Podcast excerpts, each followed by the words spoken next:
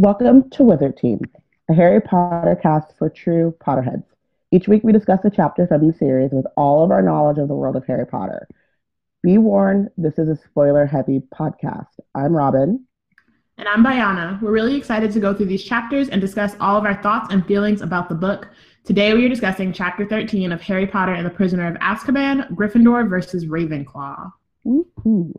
We have some announcements and reminders. We want this podcast to be interactive and want to know your thoughts and feelings. So please feel free to tweet along with us. Use the hashtag Wizard Team on Twitter to follow along. Have you ever wondered what it would be like to be black at Hogwarts? Do you want to write about it? We are working on a project called Hogwarts BSU, a collection of stories, fan art, etc., um, illustrating what it would be like to be a Black Hogwarts student. If you would like to submit, you can check out the website for guidelines. You can also hit us up if you have any questions. Love our blog, love Wizard Team, have a few extra galleons lying around. Please consider donating to BGNO.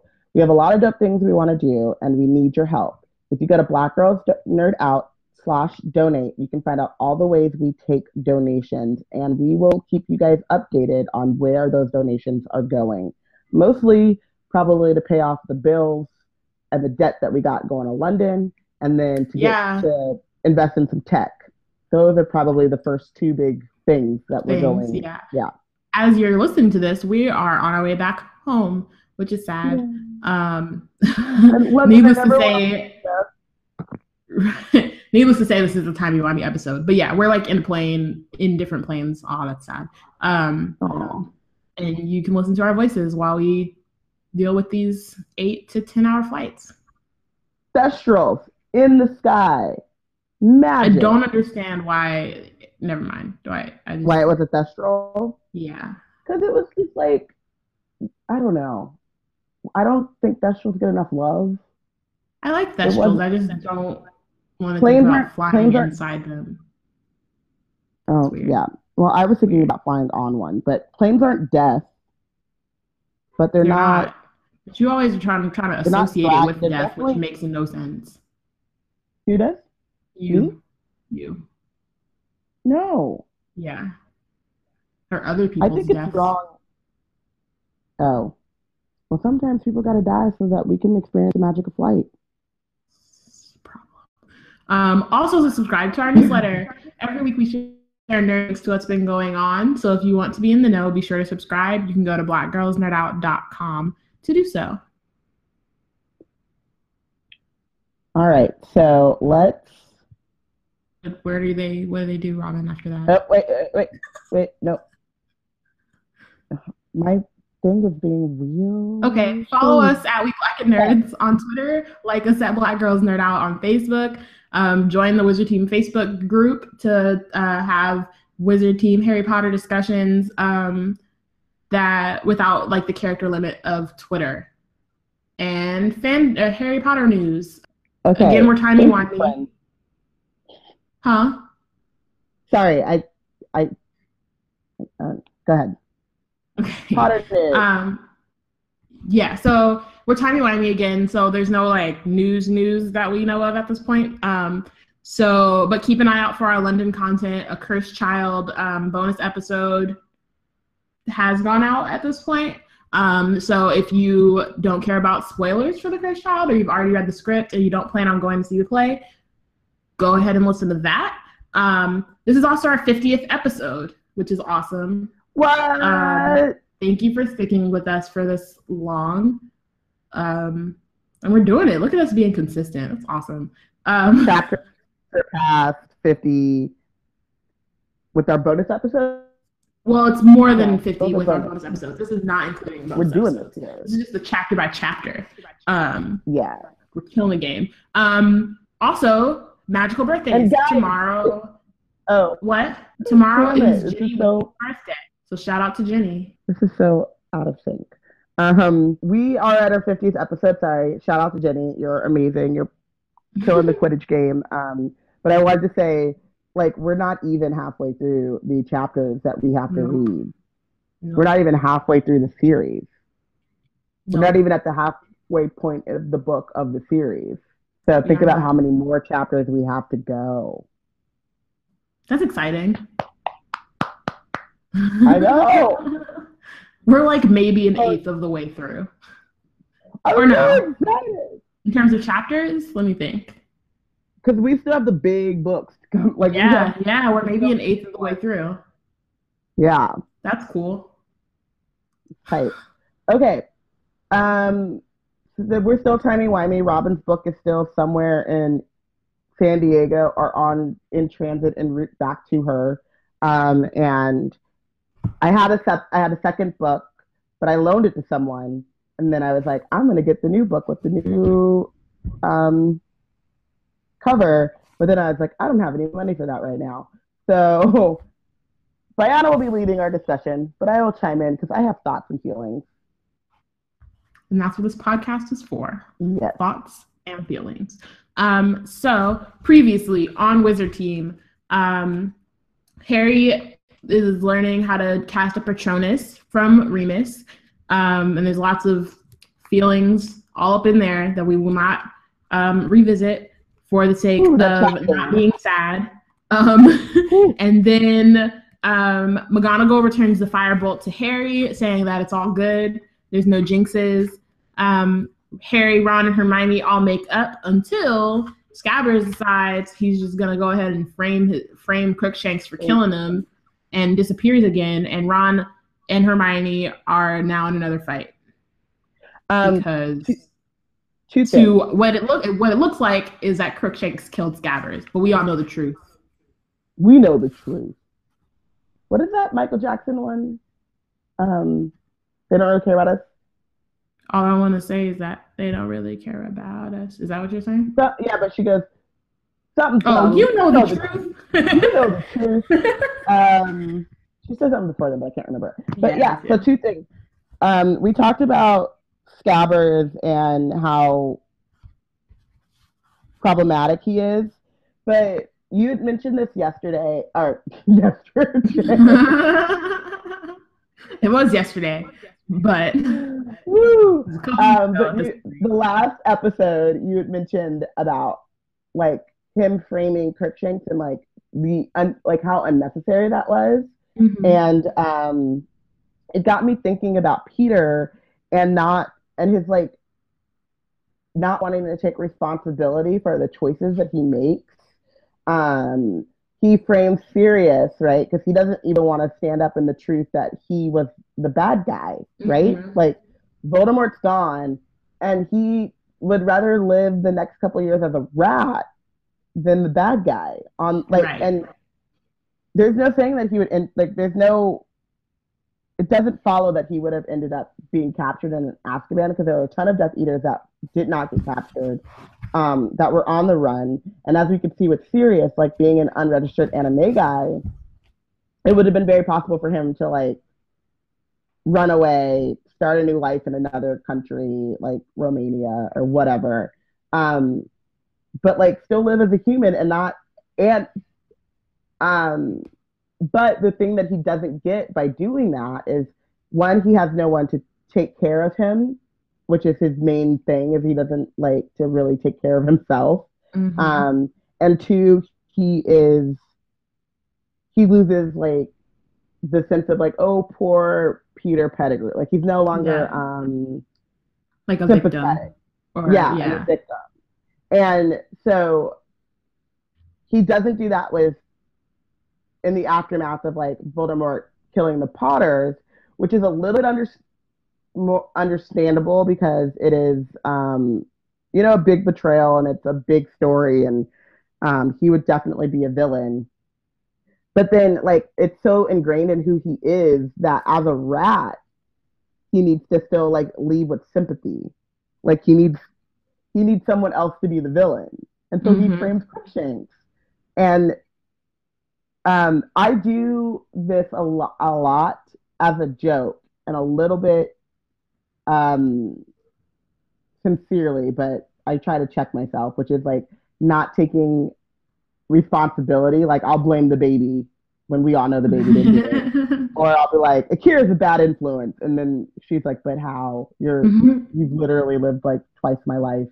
Um, not quite twice her life. I'm not that old, but yeah, it's like it's partial like I just like to make a joke, but then it, there's also this younger sibling syndrome um, of always having someone who else was in charge, someone else made the decisions. Like even when I was growing up, like I never until high school really stayed home alone. There was someone like to make sure I was okay, mm-hmm. right? And I mean, I'm sure that's true of like everyone, but you know, I, I don't know. I just feel like when you were younger, like it was your parents or your grandparents, and then and then you stayed home alone. But for like younger siblings, it's like there's this really great John Mulaney joke, which is like when he his when he was like ten, he found out that his like babysitter was like fifteen.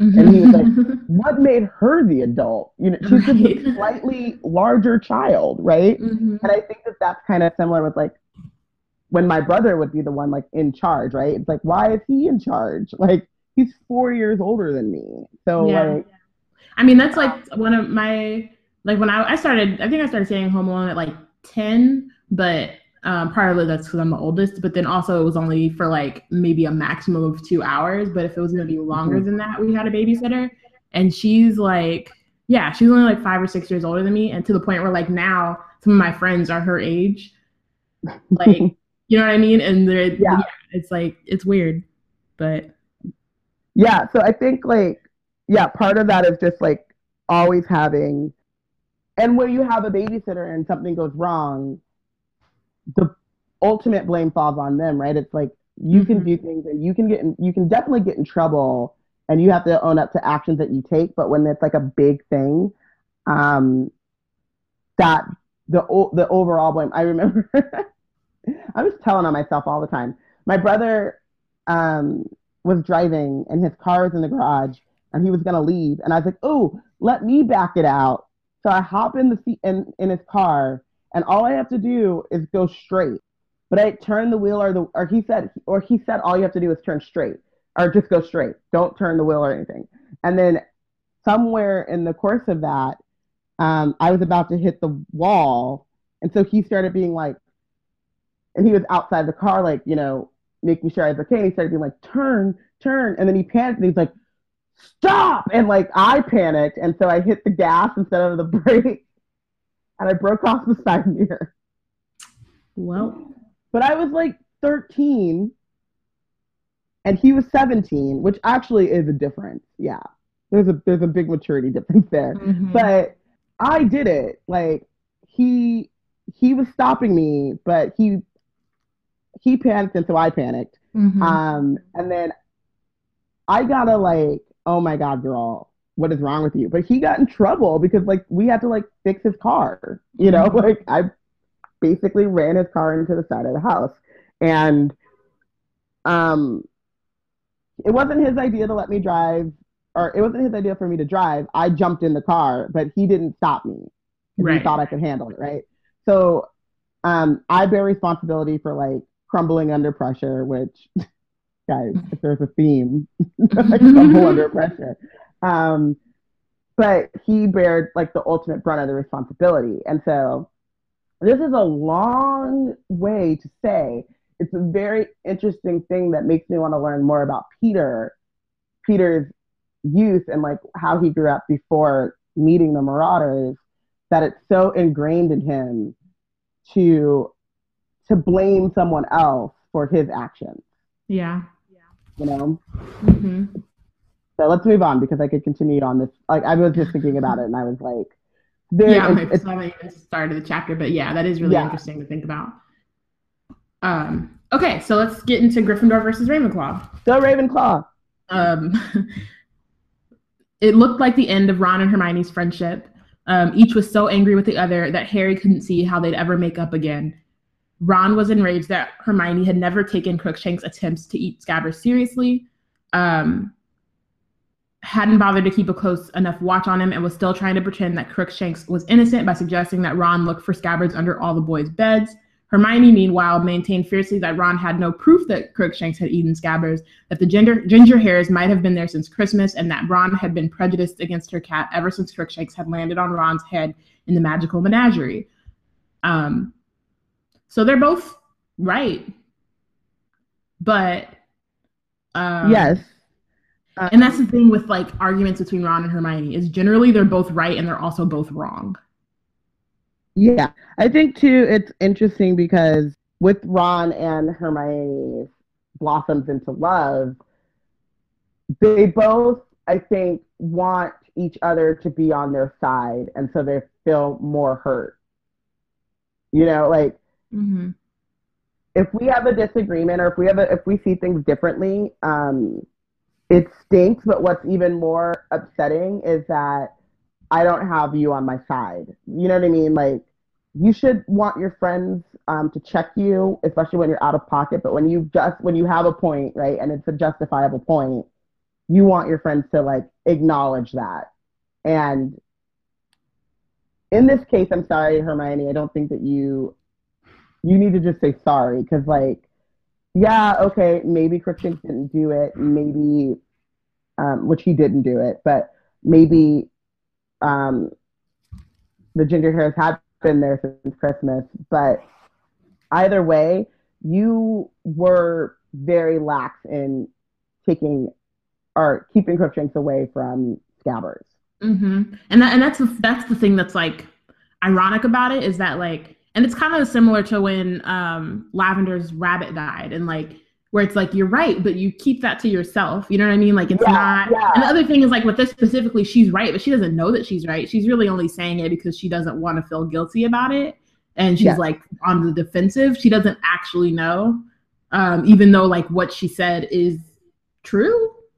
She doesn't know that it's true. Um, and it stands to reason. Like the most, like it's Occam's razor or whatever. Like the most logical thing is that Crookshanks did it. Like yeah, totally.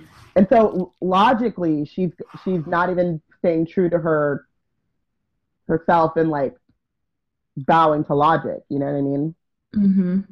So. Um. Personally, Harry was sure that Crookshanks had eaten Scabbers, and when he tried to point out to Hermione that the evidence all pointed that way, she lost her temper with Harry too. Okay, side with Ron. I knew you would. First the firebolt, now Scabbers. Everything's my fault, isn't it? Just leave me alone, Harry. I've got a lot of work to do. Um, so then that's like even more telling of like the situation that she's in. So like while she's wrong in this particular instance, she also just has a lot going on, and yeah. it's just like this is this is like a year where she and there's like a later chapter where like Hagrid kind of like um, goes together. in on Harry yeah. and Ron because it's like this is the year where she clearly needs the most support. Um, and it and generally, unless it's like some straight up like bigoted thing that happens, Hermione is usually the last person who needs it, and so they don't really. God, this if this is not a allegory for a black woman, I don't know what is. Um, but they assume that she can take on everything and so they don't totally account for like her own feelings and like the fact that yeah she can get stressed yeah she can feel pain like all of these things um mm-hmm. it's generally always like ron is having a trouble like is having issues or is mad so then they focus on him or harry's having harry always got issues so focus on him but there's very rarely any moment where hermione's having an issue where they're focusing on her maybe yeah. um half-blood prince um, when she and Ron get into that fight, and then Harry sides with her a little bit more than he does with Ron. Um, but that's mostly just because Ron and Lavender don't have any chill. Um, yeah. So yeah. Um, but I also think too, it's yeah, like what you said. Hermione's black, y'all. Hermione's so black. Knows the struggle. Um, but it's also hard for them because Hermione isn't one to really keep secrets, right? So um they and I just I feel like I'm shitting on boys, but I just feel like boys are not that as a whole, not don't come at me any any one boy who's very obser- like has a you know very empathetic and is very observational. I'm saying this is complete generalization, but they need to see the trouble, right? So like, or they need you to come to them and be like, look, this is all everything that's coming going on, and she can't do that. So she's also like super stressed, going through a lot, and keeping a secret.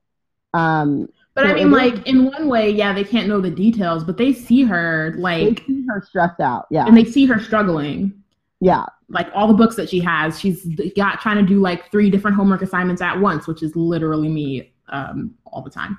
Um, and then like yeah, she's always on the verge of tears, like with anything. Like it's very clear yeah. that she's like a like she's under a lot of pressure, even if you don't know specifically that she's like having like 30 hour days and all that kind of stuff. Yeah. And and they do know all of the subjects she's taking, even if they don't know how she's doing it. Mm-hmm. So I think, um, yeah, it's it's it's hard to because I just fell into that trap until you read further on, which is like, God, Hermione, you really are in the wrong here, and you need to fess that. But like, she's so stressed out, mm-hmm. and is the only one who keeps their promise to Hagrid, which you know, like yeah, exactly. On top of that, which is like we'll get yeah, to that, but on top of, of it, she's to, also doing that. Like, yeah, but of, of everyone to skirt that responsibility, it should have been her, mm-hmm. right? Like I'm sorry, Hagrid, I just don't have time for this, but Harry and Ron are on it. They got time, mm-hmm. you know. They got so, time. Yeah. Um, Ron had taken the loss of his rat very hard indeed. Come on, Ron, you were always saying how boring Scabbers was, said Fred. And he's been off color for ages. He was wasting away. It's probably better for him to snuff it quickly. One swallow. He didn't he probably didn't feel a thing. Fred, said Ginny. All he did was eat and sleep, Ron. You said it yourself. Um, so this is like again, just Ron takes his things for granted until they're gone gone or like in danger. And it's like a similar thing when he gets um his owl at the end of the book. In the next book, he's like super rude to it yeah. all the time. Calls it pig, like just hella rude for no reason.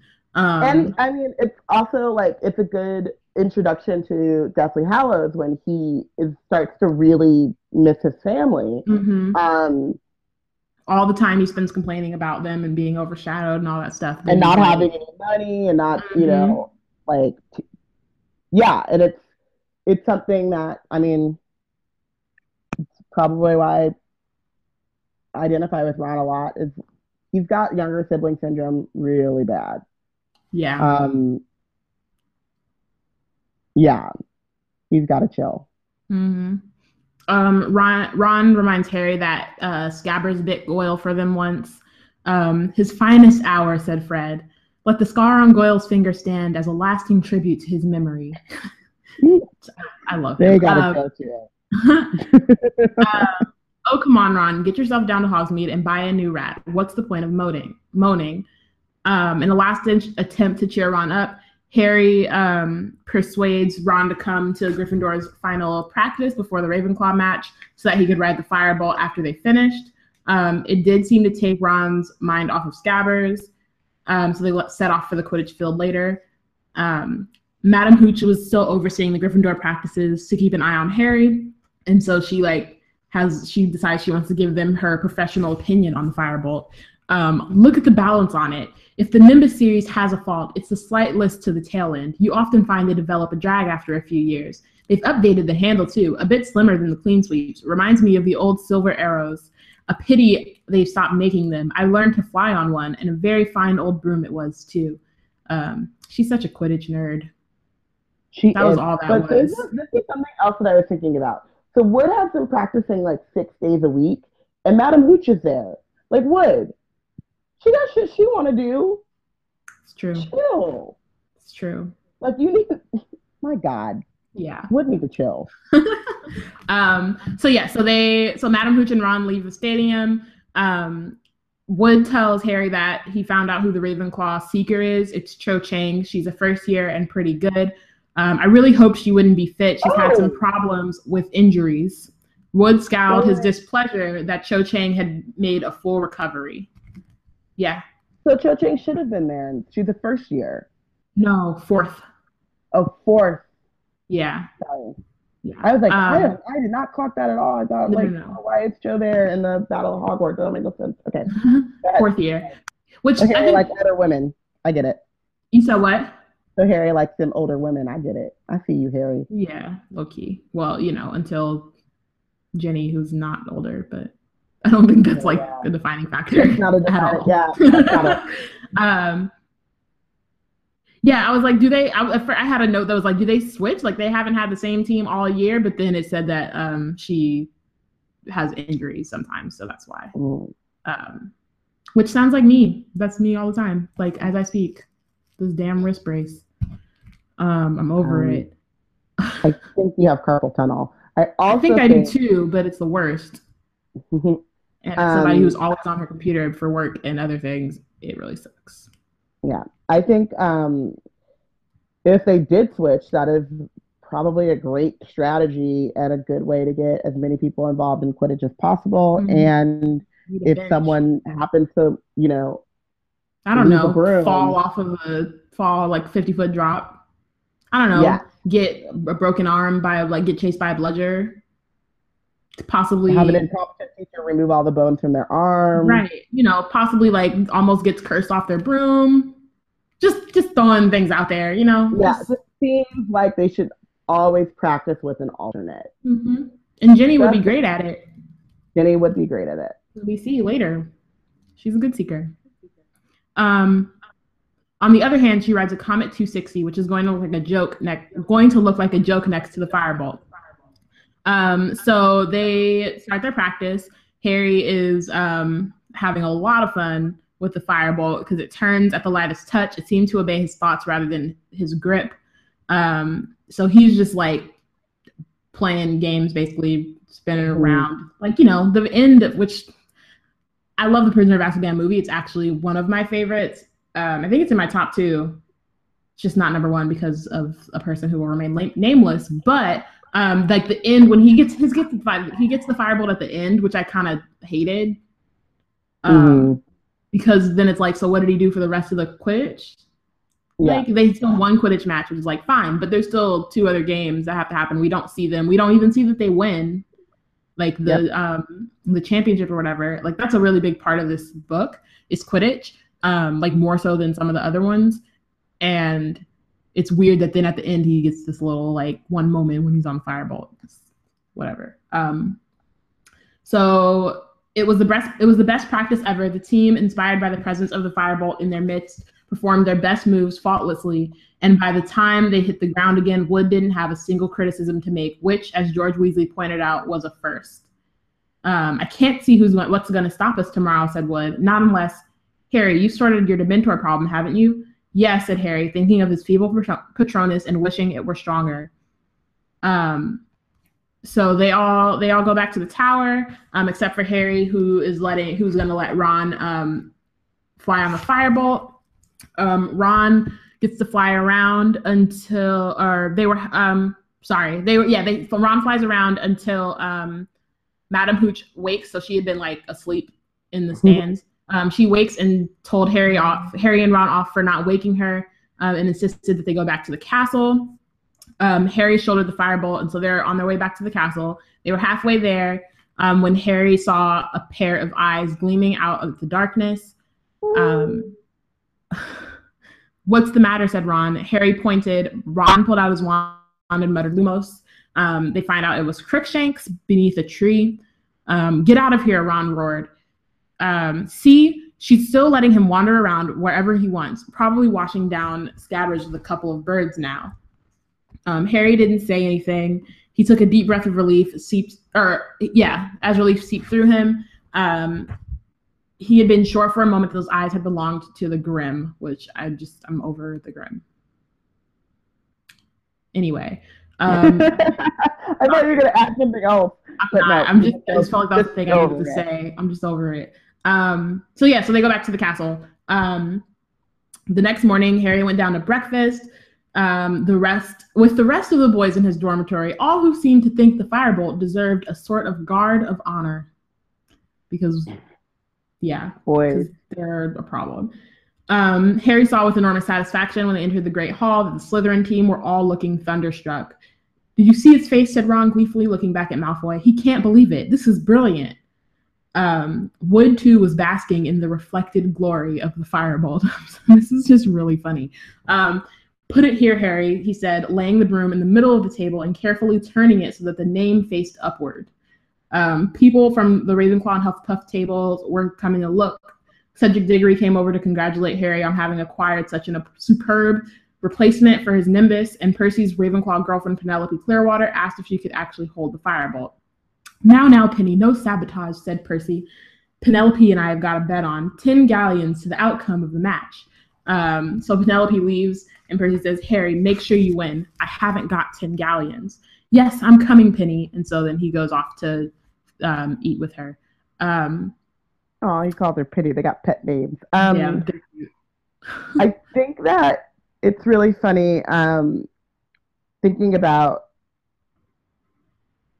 Quidditch brooms as opposed to like I don't know. I guess in softball, baseball, it would be like a, a really good bat, or in basketball. That's actually hella real. Yeah, because whenever somebody gets a new bat, it's like yo, not really a glove.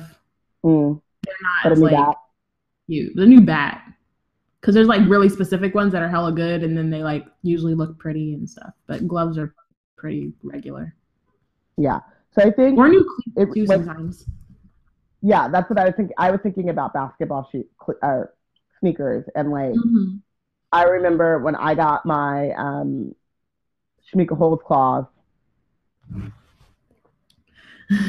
they stayed in their box until game time after game time went back in the box. Poop. Thank you very much. I'm having a moment. And it was such a big deal too because when I wanted them so bad, I had to have them. And then we went to the store and they didn't have them in my size. And my mom does what my mom does and makes a scene. And it's like, but she's a basketball player y'all know these basketball players, they got big feet. You know how you don't have shoes for big feet? That's like, so everyone in Anaheim now knows that I have big feet. um, but I got them. And then it was a thing. It was, I kind of want to get a new pair. I wonder if I could get an old pair of claws. Whew, they were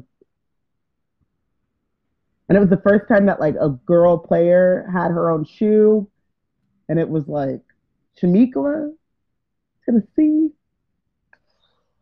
Whew. Robin's having a moment. I'm having a moment. Yeah.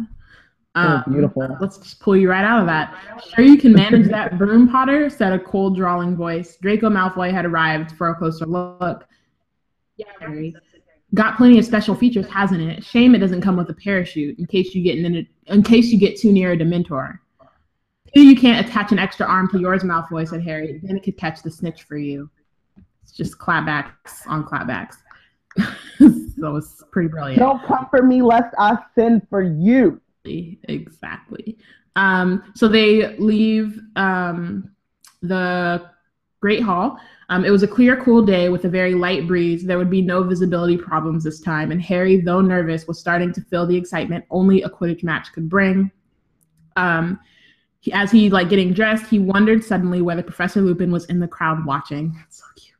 I'm sorry, they're just so they're just so awesome. They're adorable. Do you think um, that um, Harry feels tied to Professor Lupin because it's his first, not his first good teacher, but um, you know, he's his favorite teacher, or do you think that he feels something a little bit more? I think it's probably that it's his favorite teacher, and it's the one who's shown the most. Like McGonagall is great, but she's like really intimidating and like strict and like has a you know what I mean like a very clear yeah. line. Whereas like while Lupin has that um like very deliberately, he's still like he goes out of his way to help Harry and then all his students in general. Like he's and he's also the first good defense against dark arts teacher. I think it's like a lot of things. Um, there could be like a little undercurrent of some like other stuff like I didn't know, but you really are family, but I I just felt it in my soul or some shit. But like yeah. Um, so this is um, sorry. You know what we've got to do, said Wood. If we lose the match, we're out of the running. Just just fly like you all did in practice yesterday and we'll be okay. Um, so they enter the field. Um, the Ravenclaw team, dressed in blue, was already standing in the middle of the field. Their seeker, Cho Chang, was the only girl on their team. We don't see the Ravenclaw Quidditch team um, in the movies, do we? I don't think so. I don't think so either. That sucks because I'm sure like some blue robes would probably be hella cute. Um, oh yeah. their seeker Cho Chang was the only girl on their team. She was shorter than Harry by about a head, and Harry couldn't help noticing, nervous as he was, that she was extremely pretty. Um, she smiled at Harry as the teams faced each other behind their captains, and he felt a slight lurch in the region of his stomach that he didn't think had anything to do with nerves. Um, a little um, further down. A little further down. Um, okay, this is still a children's book. Chill out a little bit. Um, Wood Davies? Come on. But thirteen mm. is the cusp. I'm not saying that's not true. I'm just saying it's yes, still it's a children's book. It is still a children's book. Um, yeah. Sure. Wood Davies shake hands? Uh, Madam Hooch said, "Mount your brooms on my whistle. Three, two, one. Um, Harry kicked off the air, and the firebolt zoomed higher and faster than any other broom. Um, he soared around looking for the snitch, listening all the while to the camp commentary, which was being provided by the Weasley twins' best friend Lee Jordan. So this is his first appearance in the whole book. Is it? So, I think so during the first Quidditch match? No, because he couldn't hear anything because the. Oh um, yeah, because of all of the storm. Yeah. yeah. Wow. Hi Lee. Hi Lee, we missed you. And then you just come back right in rare form. It's great. Um, they're off, and the big excitement this match is the is the firebolt that Harry Potter is flying for Gryffindor. According to which broomstick, the firebolt's going to be the broom of choice for the national teams this in this year's World Championship. Jordan, would you mind telling us what's going on in the match? Interrupted Professor McGonagall's voice. Right, you are, Professor. Just giving a bit of background information. The firebolt, incidentally, has a built-in auto break in. Jordan, okay, okay, Gryffindor in possession. Katie Bell of Gryffindor heading for goal. Um, so um, yeah, the game's going on. Cho is tailing him. Um, most likely, or like she keeps cutting across him, forcing him to change direction. Um, there's a snitch. Sorry, I'm trying to like skip by a lot of it since it's um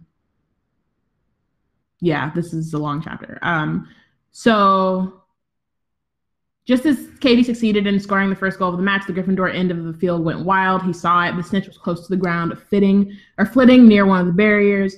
Um, Harry dived. Cho tore after him. Um, then a bludger hit by one of the beaters came pelting out of nowhere. Harry veered off course, um, avoiding it by an inch and the snitch had vanished. Um, George vented his feelings by hitting the second bludger directly at the offending beater, who was forced to roll over in midair to avoid it. Gryffindor leads by 80 points to zero, and look at that firebolt go. Potter's really putting it through its paces now. See it turn. Uh, Chang's Comet is no match for it. The firebolt's precision balance is really noticeable in these long. Jordan, are you being paid to advertise firebolt? Get on with the commentary. I I just love their back and forth so much. It's so great. But it's also really funny because um like Jordan if he's not being paid to do this. no, he's not. Exactly. You know what I mean? Like so, I don't do we hear about who does does anyone do commentary after he leaves? Like Yeah. They do, but like they don't they're not as good. Yeah, it's just it's, pretty good. Or more like I mean not at like commentating, but just at being herself. Yeah. So um, sorry. Go ahead. I just... yeah. No, that is funny. Um, so Ravenclaw just scored three goals, um, which put Gryffindor only 50 points ahead. Um, so he's still, or Harry accelerated, his eyes fixed on a speck of gold ahead, but just then Cho appeared out of thin air, blocking him. Harry, this is no time to be a gentleman, Wood roared. Knock her off her broom if you have to. Um, because you know he had no goddamn chill. So, um, so she's so Cho had decided to mark Harry rather than search for the snitch herself. Um, so Harry decides that he's gonna, you know, take like use that. Um, he dived against he dived again and Cho thinking he'd see the snitch, tried to follow. Harry pulled out of the dive very sharply. She hurtled downward. He rose fast as a bullet once more and then saw it for the third time, the snitch glittering way above the field at the Ravenclaw end. Um, he accelerated so many feet below, did Cho. Um, he was winning, gaining on the snitch with every second. Then, oh, screamed Cho. Distracted, Harry looked down. Three Dementors, three tall, black, hooded Dementors, were looking up at him. He didn't stop to think. Plunging a hand down the neck of his robes, he whipped out his wand and roared, Expecto Patronum. See, these are just things that would have been awesome to see in the movie, but okay, whatever. Um, something silver white, something enormous erupted from the end of his wand. He knew he had shot it directly at the Dementors, but didn't pause to watch. His mind still miraculously clear, he looked ahead. He was nearly there. He stretched out his hand, still grasping his wand, and just managed to close his fingers over the small, struggling snitch. Um, Madam Hooch's whistle sounded. Harry turned around in midair and saw six scarlet blurs bearing down on him. Next moment, the whole team was hugging him so hard he was nearly pulled off his broom. Down below, he could hear the roars of the Gryffindors in the crowd. Um, that's so funny. Like they really, they're like have a huddle in the middle of the air, and that seems really dangerous. But also, they're super excited. So, but also, um, Ravenclaw was distracted by the Dementors in the same way that the Gryffindors were in their game against Hufflepuff. So, I mean, they did win fair and square, but they weren't. She wasn't really distracted by Dementors, and we'll see why in a second. Um, and it's oh. not distracted. You mean affected? Yeah. Yeah. Yeah. Also, um, he was gonna he was gonna get a snitch. I know. Let me just talk about Ravenclaw Pride, dude. Also, the those these Dementors, Dementors. were for Gryffindors and not Ravenclaw. Um, yes. Harry got off his broom and looked up to see a gaggle of Gryffindor supporters sprinting onto the field. Ron in the lead. Before he knew it, he had been engulfed by the cheering cl- uh, crowd. Yes, Ron yelled. Yes, yes. Well done, Harry, said Percy. Ten galleons to me. I must find Penelope. Excuse me. Good for you, Harry, roared Seamus. Ruddy brilliant, boomed Hagrid. Like, Hagrid, you're a teacher now. You can't choose sides, but. Yeah, you can. It was a good catch, but also, like, you can't. You gotta chill. Um, that was quite some Patronus said a voice in Harry's ear. Um, Harry turned to see Professor Lupin, who looked both shaken and pleased. So that's just, that's a lot of, that means a lot. He's shaken because he saw what the Patronus looked like. And so then he's like, oh, goddamn, that's Prongs. Oh, did the full Patronus come out? It was a full Patronus. Harry didn't see oh. it because he just did it and then went. But because it wasn't a real, see, it wasn't a real Dementor, he was able to just do it. You know what I mean? Mm-hmm. Like clear headed. Um, and yeah, that was one of the things I was going to say was that um, I was going with it wasn't a full, it wasn't a real Dementor. So do you think that's why he was able and he was flying like he was currently having a good time exactly um, do you think that's why it was so easy for him to I, totally I th- yeah. yeah. I think in his brain he was just like, it's a Dementor. I got it. You know what I mean? It's it's yeah. lots of like a, he didn't have time to be afraid, um, yeah. and then to feel like the actual effects of the Dementor. Um, and because of that, then he and he doesn't realize that he um, like made it corporeal or whatever. Um, if that's the word, I think it is. Um, but Lupin was like, holy shit. Um, then he's also pleased because Harry did it. Um, and, and also because he won. Also because he won, but like he's trying to yeah. keep it on the low, unlike Hagrid, who's booming it over the heads of the milling Gryffindors. um, the Dementors didn't affect me at all, Harry said excitedly. I didn't feel a thing. That would be because they uh, weren't Dementors, said Professor Lupin. Come and see. He led Harry out of the crowd until they were able to see the edge of the field. You gave Mr. Malfoy quite a fright, said Lupin.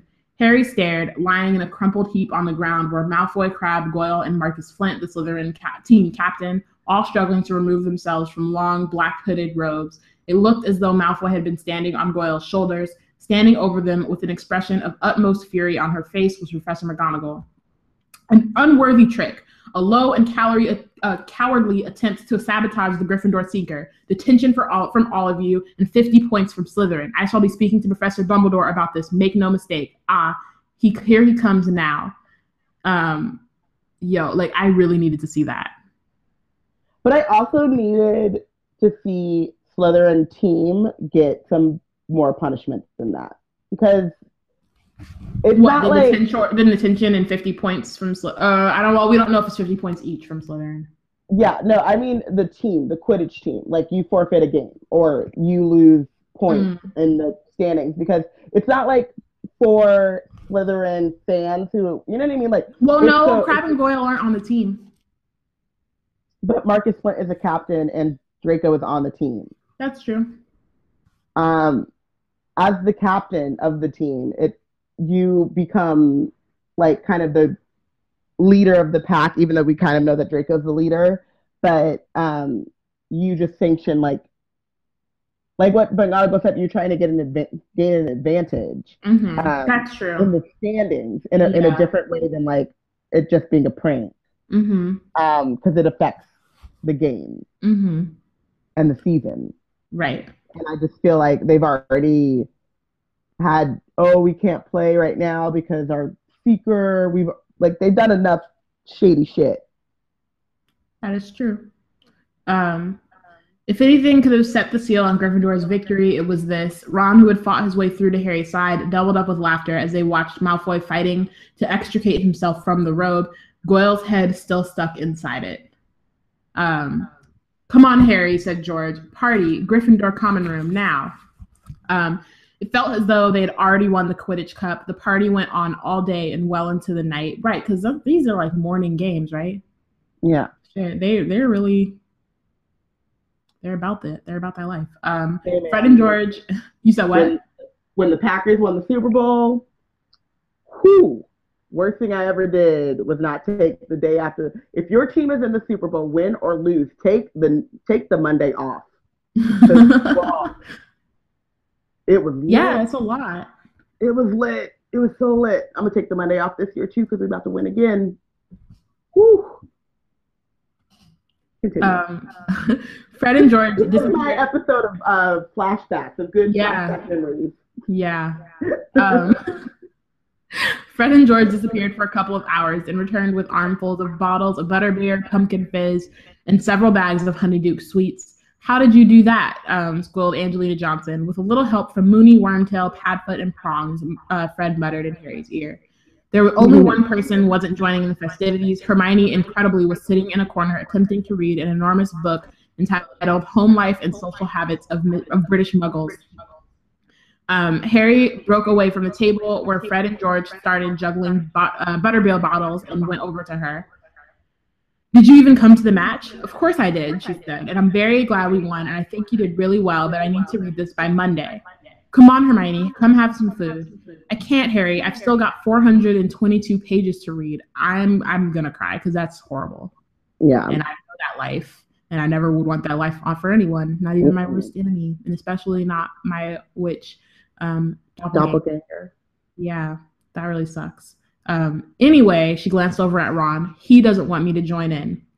There was no arguing with this, as Ron chose that moment to say loudly, if Scabbers hadn't just been eaten, he could have had some of these fudge, fudge flies. He used to really like them. Like, shut up, Ron. And that, that's the thing. Like, Hermione bursts into tears and then runs to the staircase of the girls' dormitory and out of sight. And it's like, and that's the problem like just with them in general it's they like and we've talked about this they always hit below the belt it's like you can have a disagreement you can be mad at each other but sometimes you just gotta like be mad at each other and leave each other alone but don't just keep Yeah. like adding fuel to the fire. Yeah. it's ridiculous And also, like, he is courting sympathy in a way Mhm. that villaini- that vilifies Hermione even more than necessary, and that's a part of another like younger man. Us younger siblings, we we gotta chill. Um. But especially in a family that of, of Ron's size, it's like sometimes like bad things happening is the only way that you do get attention, right? Like, Mhm. oh, you know, Fred, George, y'all got to take care of yourself right now because Ron's really sad, or um, Ginny got possessed by a book. um, Voldemort, you know what I mean? Like this is our top priority right now, and you guys are old enough, and you can, you know, you just have to, ch- you just have to deal. And I think that as we know more than any other Weasley, Ron craves attention and doesn't want to be overshadowed, and so this is a way that. And his brothers are on the team, and he's not on the team, and his best Mhm. friend is like the star. This is a way for him to get attention and um, and he takes advantage because he he does not miss Scabbers this way, and we all know it because of like we said, like the way that he takes him for granted when he's there. Mhm. You know? Um, yeah. Um, can't you give her a break? Harry asked Ron. No, if she just asked it, acted like she was sorry, but she'll never admit that she's wrong, Hermione. She's still acting like Scabbers has gone on vacation or something. Um, which is like, yeah, I get like your Yeah. feelings are hurt. And I think that Harry, and that's the one thing, like Harry does care about Hermione and does come check. Like he does come and ask if like like make sure that she's eaten, even though the first thing he asks is if she saw the match. Um which is about Well, him. and- like, yeah. Um, I don't think it's about him so much as it's about Quidditch. It yeah, yeah, part of the but it's just his priorities are not Yeah. Quidditch over everything. right? I wouldn't be surprised if he had like Quidditch tatted on his back and like a really big. You would have ugly- Quidditch like Thug Life, like in the top in the Yep, top style on his Mhm. stomach. yep. Um, That Quidditch life. Ooh, Yeah. that's a good tattoo. Um, the tattoo Griff- of Harry Potter with a tattoo of Quidditch life on his chest. yep. Someone do that. It won't be. um, the Gryffindor pa- uh, party ended only when Professor McGonagall turned up in her tartan, tartan dressing gown and bonnet at one in the morning to insist they all go to bed. I'm just gonna say real quick, it does not say bonnet, but I crossed out hairnet and put bonnet because McGonagall is most likely black too. In my Right. head canon. and she wearing a So. hairnet. Like, do white folk wear Yeah. hairnets like that? I I mean, know, older people, if they want to keep their curls intact, I guess. She wears her hair in a bun most of the time, but it's a bonnet. Um, Harry and Ron, um, so they went upstairs. At last, exhausted, Harry climbed into the bed, twitched the hangings of his four poster, and shut um, and shut to block out the ray of moonlight, and drifted off to sleep. He had a very strange dream. He was walking through a forest, his firebolt over his shoulder, following something silvery white. It was winding its way through the trees ahead, and he could only catch, catch glimpses of it between the leaves. Anxious to catch up to it, he sped up, but as he moved faster, so did his quarry. Um, Harry broke into a run, and ahead he heard hooves gathering speed. Now he was running flat out, and ahead he could hear gallop, uh, galloping. Then he turned a corner into the clearing. Um, I'm gonna stop. There's like an interruption, but um, first, just this like dream is really interesting to me because he's Mhm. following something silvery white, which is like clearly a Patronus um, which is not only so it's in a way it's like he's following like father. happiness um and the other way he's following in like a more literal way he's following his father or maybe not happiness but like You already said it. Sad nap commences. okay robin how many sad naps are you gonna take god How many times are you gonna break my heart? this it's the book that's doing this thoughts and feelings robin Following happiness. thoughts and feelings I have all of the feelings, and my I know. feelings have to take a nap. no Too much. you are a host kind of 13 year old has to chase happiness in his dreams. the What? one who like has to relive his parents being killed every time he comes near a dementor No, no. Um. So yeah. Also, it's some weird for it's some funny foreshadowing that's not actually foreshadowing, but for like the Silver Doe and Deathly Hallows, it's just funny because it's a similar thing that happens in then, but that's Yeah. not really. Yeah, it's not connected, but it's cool. I wonder. I wonder. Um, but I, I do want to talk about Harry's dreams because some of his Mhm. dreams are definitely like Horcrux, Horcruxian Yeah. moments.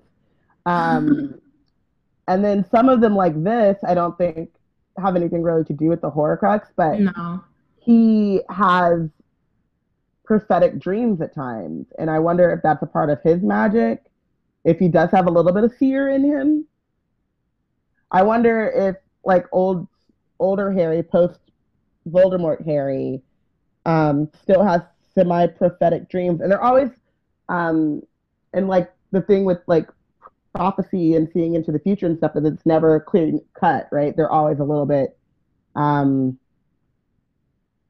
vague, you know, no one can survive or one both can not survive while the other one lives or something. However, neither that can die while the other survive, or neither can. Yeah. live or Neither can whatever. live yeah. while the other survives. Yes. Um, and so I think that's because that works two ways, right? It's not like when um, Professor Trelawney is like fake in the future, it's always like, I saw myself coming down and it was very clear. And you know what I mean? Mhm. But like actual prophecy, because of time streams and different timelines and everyone having free will to make their own decisions, should be vaguer than that because mm-hmm. you can't one decision affects the entire future. Um, so I just yeah, it's interesting because I wonder um, if he does have a little bit of fear in him, and if that comes through in his dreams, if he just doesn't have the, you know, he's making up dreams and shit for divination, so he doesn't have the uh, vocabulary and the the knowledge to really unpack them. Mm-hmm. He probably could have. He probably dreamt where all them Horcruxes were, and he just didn't pay attention and forgot about it. Yep. Oh well. Oh well. Um, then he turned a corner into the clearing, and ah no! Um, Harry woke as suddenly as though he'd been hit in the face. Disoriented in the total darkness, he fumbled with his hangings. What's going on? He thought he heard the dormitory door slam. Um, at last, finding the divide in his curtains, he ripped them back, and at the same moment, Dean Thomas lit his lamp. Um, Ron was sitting up in bed, the hangings torn from one side, a look of utmost terror on his face. Black, Sirius Black, with a knife. What? Here, just now, slash the curtains, woke me up. Um, I'm sorry, Sirius, you Sirius has to chill. With the cur- slashing the curtains, you couldn't be quiet. You're going after like you rat. can hella be stealth. Like that's the thing. You could be stealth. Like you got into the dormitory. I mean, the rat's not there because he already like Dead. faked his death or whatever. But like sneak into the dormitory, peek into the curtains, like be stealth. Instead, he's just like I'm ah, with a knife over a 13 year old boy. What I'm saying though is like, serious. The emotions. He go from zero it's to 100 real quick. It's real quick.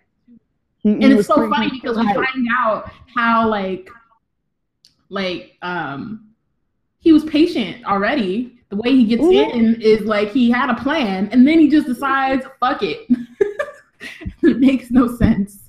He's, um, he's so close, and then he's like, ah. It's yeah. Like you, it's gonna be it's, it's literally gonna be us. We're gonna be all patient and cool and chill while we're in line to get into the studio tour. And as soon as that door opens, I'm gonna lose my shit.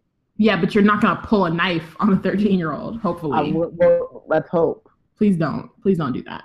I mean, I don't. Um, I don't foresee myself having a knife. Yeah. But if I had one, mm, maybe necessary. Maybe the emotions just take me, and I'm like, "Hey, we're about to do this thing. We're about no. to go," and just start jabbing the air. That makes no Who sense. Knows? No. You can't. Um. when the when the music takes control, and you feel well, I don't know. Never mind. I'm gonna stop. Cool. Um, you sure you weren't dreaming, Ron? said Dean. Look at the curtains. I tell you, he was here. They all scrambled out of bed. Harry reached the dormitory door first, and they sprinted back down the staircase. Um, uh, doors opened behind them. Sleepy voices call- voices called after them. Who shouted? What are you doing? The common room was lit. Um, are you sure you weren't dreaming, Ron? I'm tell. Oh wait, the um, the common room is deserted. Um, are you sure you weren't dreaming, Ron? I'm telling you, I saw him. What's all that noise? Professor McGonagall told us to go back to bed. A few of the girls had come down their staircase, pulling on dressing gowns and yawning. Boys, too, were reappearing. Um, excellent. Are we carrying on? said Fred Weasley. Everyone back upstairs, said Percy, um, pinning his head boy badge to his pajamas as he spoke. Everyone knows you're head boy, Percy, at this point. There's right? no, no one in Hogwarts knows that you're head boy. Jesus Christ. It is not that serious. Just calm down. Um, Pierce, Sirius Black, said Percy. I mean, said Ron, sorry. In our dormitory with a knife, woke me up. The common room went very still. Nonsense, said Percy. You had too much to eat, Ron. Had a nightmare. I'm telling you. Now, really, that enough's enough. Professor McGonagall was back, which um, then where does she sleep? Probably real close to them, and that she. That, I was like, it has sleep. to be close to be able to hear them and be like, "What the fuck, y'all?" Yep. Um, and I'm sure that she slammed. Oh, sorry. Keep going. Uh, I was gonna say, I'm sure that like, um, in fraternities and sororities and stuff, you have like a house mom, mm-hmm. and they stay at the in the house with you. Um, so I'm sure that because she's like head of Gryffindor, um, she is very like there might even be like a, another passageway into her quarters or something like that, so that she can be there. She can be first on the scene if anything goes wrong. Mm-hmm. Um, yeah, I mean, she definitely came in from the from the front, but like, yeah, it has to be somewhere yeah. close. Um, She slammed the portrait behind her as she entered the common room and stared for- furiously around. I am delighted that Gryffindor won the match, but this is getting ridiculous. Percy, I expected better of you. I certainly didn't authorize this, Professor. I was just telling them all to get back to bed. My brother Ron here had a nightmare. It wasn't a nightmare, Ron yelled. Professor, I woke up and Sirius Black was standing over me holding a knife. Um, McGonagall stared at him. Don't be ridiculous, Weasley. How could he possibly have gotten through the portrait hole? Ask him, said um, Ron, pointing a shaking finger at the back of Sir Cadogan's picture. Ask him if he saw. Um, she glares at Ron suspiciously, um, but goes back to the portrait and um, goes outside. The whole common room listened with bated breath. Sir Cadogan, did you let a man enter Gryffindor Tower? Certainly, good lady, cried Sir Cadogan. There was a stunned silence both inside and outside the common room. You you did, said Professor McGonagall. But but the password. He had them, said Sir Cadogan proudly. Had the whole weeks of my had the whole weeks, my lady. Read them off a little piece of paper. Um, Professor McGonagall pulled herself back through the portrait hole, her face uh, to face the stunned crowd. She was white as chalk. Which person, she said, which abysmally foolish person wrote down this week's passwords and left them lying around? Um, there was utter silence, broken by the smallest of terrified squeaks. Neville Longbottom, trembling from head to fluffy slippered toes, raised his hand slowly into air, in the air. Um, yeah, and that's the end of the chapter. It's actually way shorter than I thought. My bad, y'all. I'm so yeah. used to these chapters being long. Yeah. Um, um, it's a short chapter, but I again go back to Neville just being like the bravest person because he mm-hmm. takes responsibility for unlike some rats. Right. for his shit. Mm-hmm. Like right away. There wasn't even like you know he could have he could have been on some mm, I don't know who, mm, I don't who, know did who did that. Doesn't seem right, you know. yeah, Damn, no, he was smart, but right away takes responsibility for his shit. Yeah. Um. Also, Sirius just has no goddamn chill. He really doesn't, but you gotta love him anyway, don't you? Yeah, of course. I mean, like I get it, but also like you can't come at thirteen year olds with knives. Like he wasn't coming at a 13 year old with a knife. But, he was coming after that rat bastard with a knife. But he was, and then even from like the from, and then even what it looks like is that he was really looking for Harry. Yep. And then he just slashed the thing and was like, "Oh, it's not him. Oh shit, gotta go, gotta blast." Like Icky says. Um, yeah. So that's like pretty much yeah. It was a problem. Um, it wasn't the finest hour. It wasn't. It definitely wasn't. Um so who's your MVP? Sirius. God. God, Robin. Mess. You know me. I um I I did. Can I explain um, why? You said what? Can I explain I, myself? I, I know I know why you chose Sirius, um, but you can. But um, I chose Harriet not because got him the Firebolt. He watched them as they he had so much fun. He he did the work to get in the common room. He just so close, so close yet so far. so far away, so very far away. His lack of chill just just took it. Um, but he was so close. Yeah. Um, I chose Harry not because he did anything particularly amazing. I mean, I guess actually no. The Patronus he did that really well, and that was great. Um, even though it wasn't really a Dementor. Um, but I feel like one Harry hasn't won a lot of chapters, which is fine. I just think it's funny. Um, also, yeah. there was no one in particular this chapter who was really like stood out to me. I will say when you were re- when you were rereading him going up to Hermione, um, even though the first thing he does is ask about Quidditch, I I give him a pass. He that his brain thinks about Quidditch first things first, but um, mm-hmm. you know you can't change the nature of who someone is really. But he like showed genuine concern for her. You have to eat. You know, mm-hmm. you're not enjoying yourself. Mm-hmm. To Harry, it's also like, and you would think that it wouldn't. It would be the same with Hermione coming from a Muggle household, but like he still hasn't lost his joy of magic. You know, like he's right. like, we're in a magic castle, we're in a school, like fun overall, right? Like this shit is awesome, and so to see her not take, partaking in the fun and being alone and ostracized and stressed, um, he did step up and check in the best way he could. Right. Um, okay, who did you bench? Ron. No, Neville. Neville. I benched Neville. Okay. Um, because he's leaving his shit around. But also, you have like the support system. This is kind of also talking about Hermione, like not using her like, or people thinking that she doesn't need a support system. People know. Neville needs a need a support system, and he's got friends. Like, hey, are you going back to the tower? I don't remember the password. All right, cool, let's go. Or what's the password? You know what I mean? Like, Mm-hmm. there are better ways than to just write them down. That's because he doesn't want to. And then when he loses them, he could have like he tells Ron and Harry, but Yeah, that what are they gonna do? That just goes right out of their mind because like you tell like McGonagall or you tell like you tell McGonagall who can then tell like the um Sir Cadogan Cadogan gonna change them. Yeah, Um, yeah, I chose Scabbers because he just causing all this goddamn trouble. Um, True. ruining friendships. He, he already ruined friendships and lives, and then he's ruining uh, more friendships, and then and more um, lies. and more lives, and doesn't want to take baby any responsibility. Yeah, It's so true. I should just like bench like every time I get stuck. I feel like I don't bench Scabbers unless it's like super duper egregious, like Mhm. faking his own death last chapter. But Mhm. um, I just feel like his like presence, especially when nothing like really, really like big happens. Um, I feel like Yeah. his presence is always the thing that is like causing all the conflict. Um, Yeah. which is why I to tend to default to Peter. initially. Um, Yeah.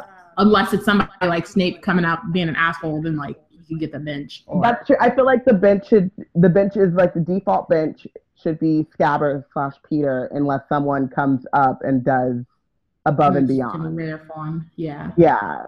But Yeah. I think my benching of Neville is also I think it's it seems sad because it's um we're recording this on Neville's birthday, so I feel even worse about it. But like I do think like it's because he the reason why I think this already had putting it in Gryffindor, like he needs to step up and really recognize how great he is Mhm. and he doesn't and when he doesn't do that and when he doesn't recognize his own power and when he doesn't lean on his friends shit goes wrong shit goes south For so real. Um, well, this is a short episode, but y'all got bonus episodes and like pictures and content and shit. You good? three Yeah. hours of an episode like you got three hours. You can go listen to that again. yeah marauder's map This is, a um, rare, this is a rare situation. Um, yeah so thank you for listening. Yeah, you know what I mean. go Um, go go have a go take have a coffee on us well not on us but you know in the in the time that you would have spent listening to this go enjoy a coffee watch an episode of star trek voyager it always Or makes me Doctor happy Who, or I don't know. Or Listen Star Trek on tape. You or star trek options. voyager Yes, or Star Trek Voyager. You have options. Um, thank you for listening. Next week Make we'll be sure- discussing. Hold up, let me. We're, we're gonna get there. I'm Next sorry. week we'll be discussing Chapter 14 of Harry Potter and the Prisoner of Azkaban: Snape's Grudge. Uh, make sure to read and follow along, and let us know who you think is the real MVP and who is benched for the chapter. Do not forget you don't that vote Marge really wants to make the Muggle world the Muggle world great again. And if y'all don't vote, she will win this for MVP in the ben- bench, she will win. That will happen. she will win Don't let She it happen. she wants to make the wizarding world normal again We're not about that life. we're not about that do your part We vote. not to vote We do our part. we do our part we can't we can't do it all for you guys we go to london for you Well, shut up Maya. listen I mean, trying to make I mean, you know, we could bad. tell you could tell him that, but trying to make them feel bad I mean, okay, sorry. we go to quiet. play for you. We don't want to do that. We don't want to be gallivanting around london being surrounded by going to the to the studio tour. Who wants to go to the studio tour? We do this for you. The least you can do is vote. We know that you're listening. We see the numbers. We hear you on on twitter be talking and then never put your vote in. Sometimes you got to stake a flag in the ground and say, Scabbers, sit down, you bitch. Make the Wizarding World great again. We'll see you next week. Um, bye.